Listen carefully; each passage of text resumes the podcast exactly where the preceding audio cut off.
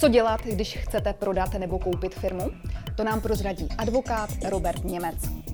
Nové podcasty na LegalTV.cz.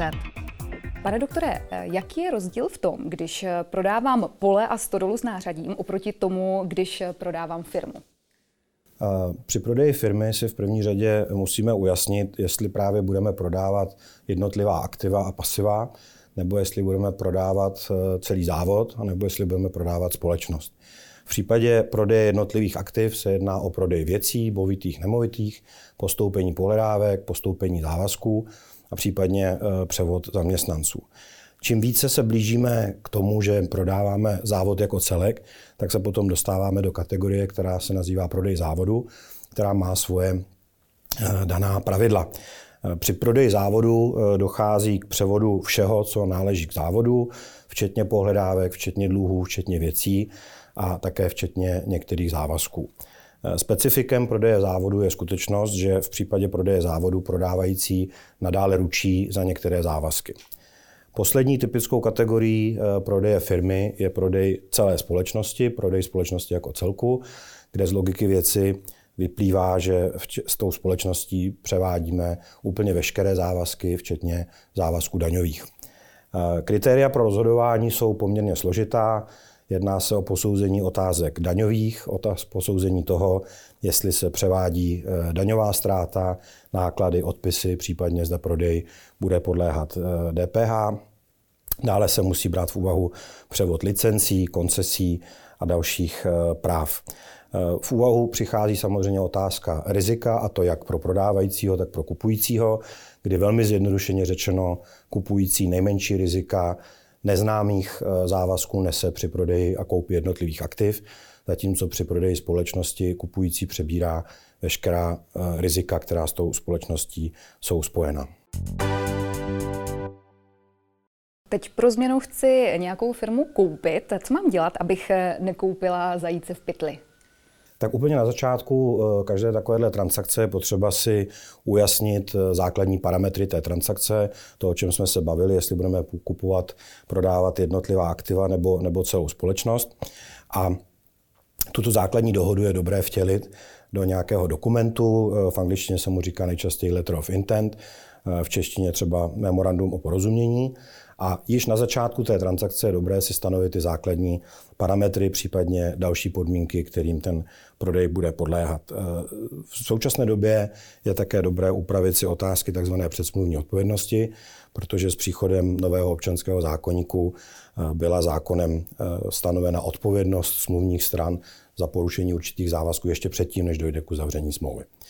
Ale pokud se bavíme o tom zajíci v pytli, to je proces, který se v této oblasti nazývá due diligence. V češtině se často používá pojem právní audit.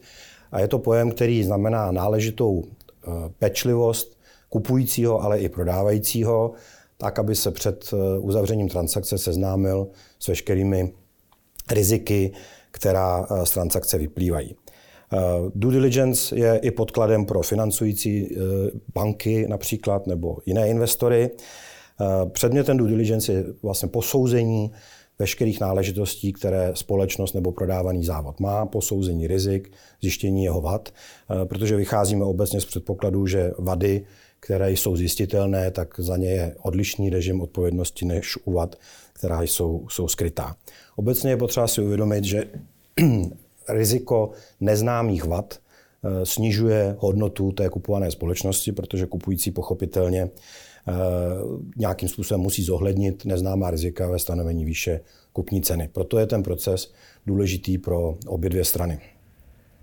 To, co je rozhodně vhodné doporučit, je jakási domácí příprava, kterou by sám prodávající měl udělat dřív, než k tomu prodeji společnosti přistoupí.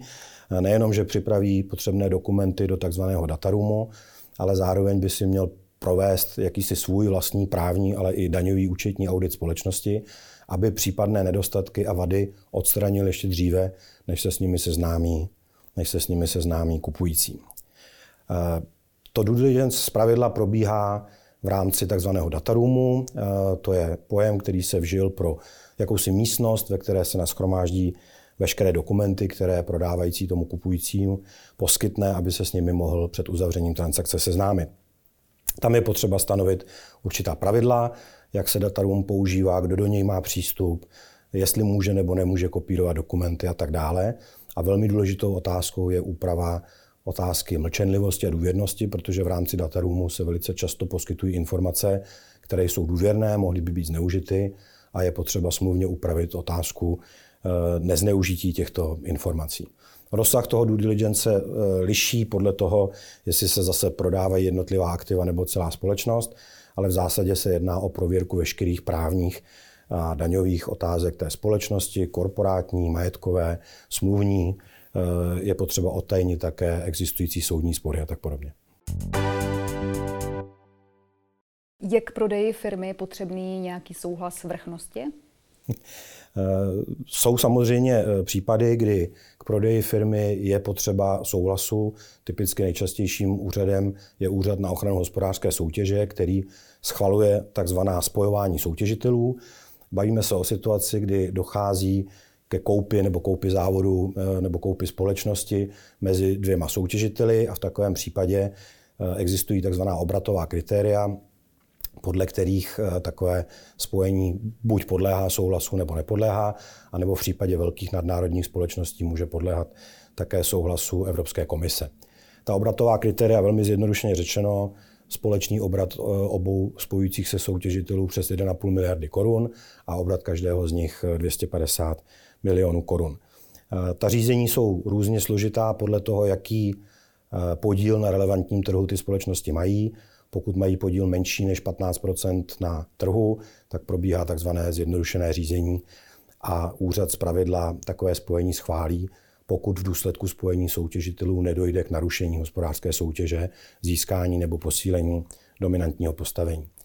U některých transakcí je možné ten úřad požádat o povolení před tím, než se ta transakce uzavře. To je takzvané přednotifikační jednání a jak si řekneme za chvilku, může to být praktické, protože to schvalování může trvat delší dobu a není příjemné, pokud celou dobu jsou strany vázány už nějakou uzavřenou transakcí. Co když prodávám v době, kdy jsem zasela, ale ještě nesklidila, komu bude patřit úroda? Toto jsou všechno otázky, které je potřeba náležitě zohlednit ve smluvní dokumentaci. Zjednodušeně řečeno, pokud se prodává společnost, tak existuje něco, čemu se říká rozhodný den a podle toho, kdy rozhodný den nastává, tak ta úroda v korporátním světě, se bavíme spíš o dividendách, patří tomu, kdo už společnost koupil. To je samozřejmě něco, co transakci zpravidla komplikuje, a to je skutečnost, že k uzavření té transakce často dochází jindy než k jejímu vypořádání. Zejména proto, že třeba ta transakce podléhá právě souhlasu Úřadu na ochranu hospodářské soutěže. A tam je potom třeba řešit otázky spojené s tím, že společnost od doby uzavření transakce do jejího vypořádání se nějakým způsobem může vyvíjet a společnost zpravidla dále podniká a může buď docílit zisku, nebo také ztráty. Existují v zásadě a velmi zjednodušeně řečeno dva mechanismy, jak se tato situace řeší.